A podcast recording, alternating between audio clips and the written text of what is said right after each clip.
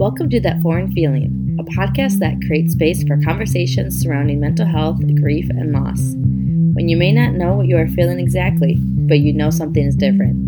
You may not be able to explain it or understand it. All of these feelings are what we call that foreign feeling. We're so grateful and excited to be able to tell you about our sponsor, BetterHelp. I'd been going through a season where I knew I needed to get back into therapy and had to seek out a new therapist. I've only ever gone to in person therapy, but as it turned out, no one was taking new clients and waiting lists weren't being offered. BetterHelp was recommended to me by my sister, and I was very hesitant to try out an online therapy service. BetterHelp is the world's largest therapy service and it's 100% online. I took what felt like a leap of faith, and it was one of the best leaps I've ever taken. I was matched quickly based on my preferences and the accessibility, the professionalism, the options all exceeded my expectations. It's so convenient. You can talk to your therapist however you feel comfortable whether it's via text, live chat, phone, or video call. There are days where I can't do live video because my girls are up and starting their homeschool day. So instead, rescheduling my much needed session or putting off school I just opt for a live chat. I can see what my therapist is typing and get more in versus waiting blindly for the next message. I absolutely love it. With BetterHelp, you can tap into a network of over 25,000 licensed and experienced therapists who can help you with a wide range of issues. To get you started, you just answer a few questions about your needs and preferences in therapy. That way, BetterHelp can match you with the right therapist from their network. You can message your therapist at any time and schedule live sessions or chats when it's convenient for you. If your therapist isn't the right fit for any reason, you can switch to a new therapist at no additional charge. With BetterHelp, you get the same professionalism and quality you expect from in office therapy, but with a therapist who is custom picked for you. More scheduling flexibility and at a more affordable price. BetterHelp is going to help those of you who may be stuck in a situation like mine, ready for therapy but no luck finding someone or someone soon enough. A big thank you to our sponsor who's letting you get 10% off your first month at BetterHelp by going to betterhelp.com backslash that foreign feeling. That's better H E L p.com slash that foreign feeling. Hello, thanks for tuning in to today's mini mental health resource episode. Uh, today I'm going to talk about gardening. Um, I did not garden until I had little ones. Um, and since then, it's been something that's given me peace, something that I can control because I think I realized once I became a mom, um, the control kind of goes down the tube a little bit as you're focused on these little ones who you're teaching and they're learning new things all the time. It's just harder to have a sense of what you can control um, it's been such a blessing as far as being able to share it with our kids and them learning to love healthy foods that they see they can grow. But, anyways, um, I'm actually gonna, for the resource that we'll post with this, use an article from stacyling.com, S T A C Y L I N G.com. Um, and she has a Start a Garden for Mental Health Month awareness article that was updated on May 9th. Um, it's really, really good and encourages uh, people to start planting the seeds of your own mental health and wellness. And it states that as we go through different seasons of life, as we transition through the good times and the bad that it's really important to have something that grounds you, something that keeps you feeling balanced and centered, that reduces stress and anxiety. She then has this whole list of um, kind of mini articles within her article, and it starts with 10 ways starting a garden can boost your mental health this May. Uh, mental health month awareness why gardening is good for the soul. And then it lists gardening is fun, garden therapy, learn something new, feeling accomplished. You'll get stronger and feel more fit, be more creative, improves overall health. connecting and community. Um, it talks about how you don't need a big garden to get started. Start it, start gardening for mental health month awareness. Out of darkness, suicide prevention walk. A shop at homecoming. More about gardening for mental health. Want to learn more about flower gardening and garden supplies and use. Um, there's some words from her section on garden therapy that really connected with me.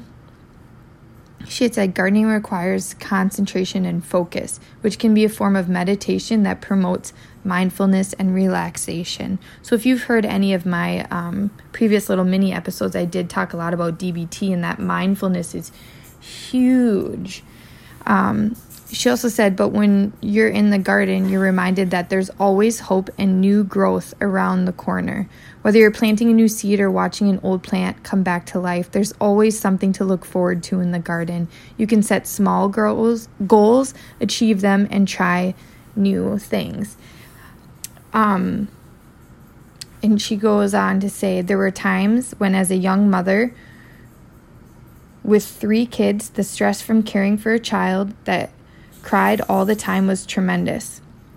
Finding those peaceful moments in the garden among my flowers was priceless for keeping me grounded and helping me get through those difficult days.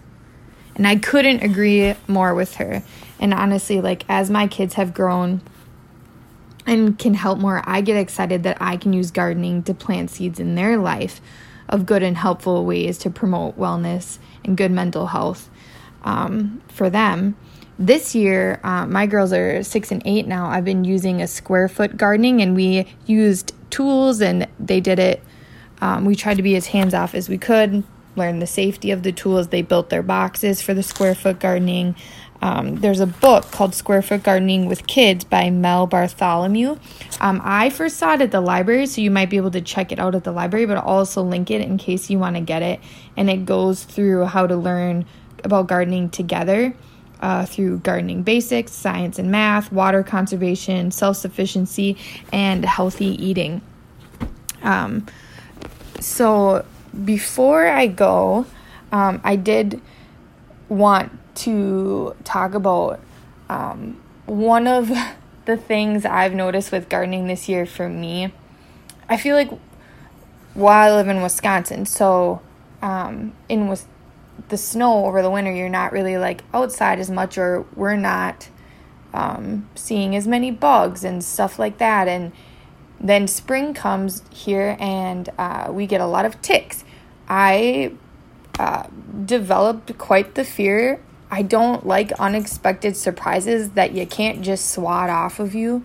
And so, one of my goals coming into spring was knowing that that was going to be an issue for me, and then gathering some resources and kind of working it through at, um, how to face that fear because I love nature. I want to be outside and stuff. And it was very hard for me to picture how to get over that until I got back into weeding my garden and getting out and tilling my garden. As I weeded my garden, I noticed that um, there's bugs all around. They're coming out of the woodworks when you're pulling weeds, and it didn't bother me. And it made me think of, all right, well, it's not bothering me probably because I'm in their element right now. Like, this is their place. So, I'm not really as scared as I think.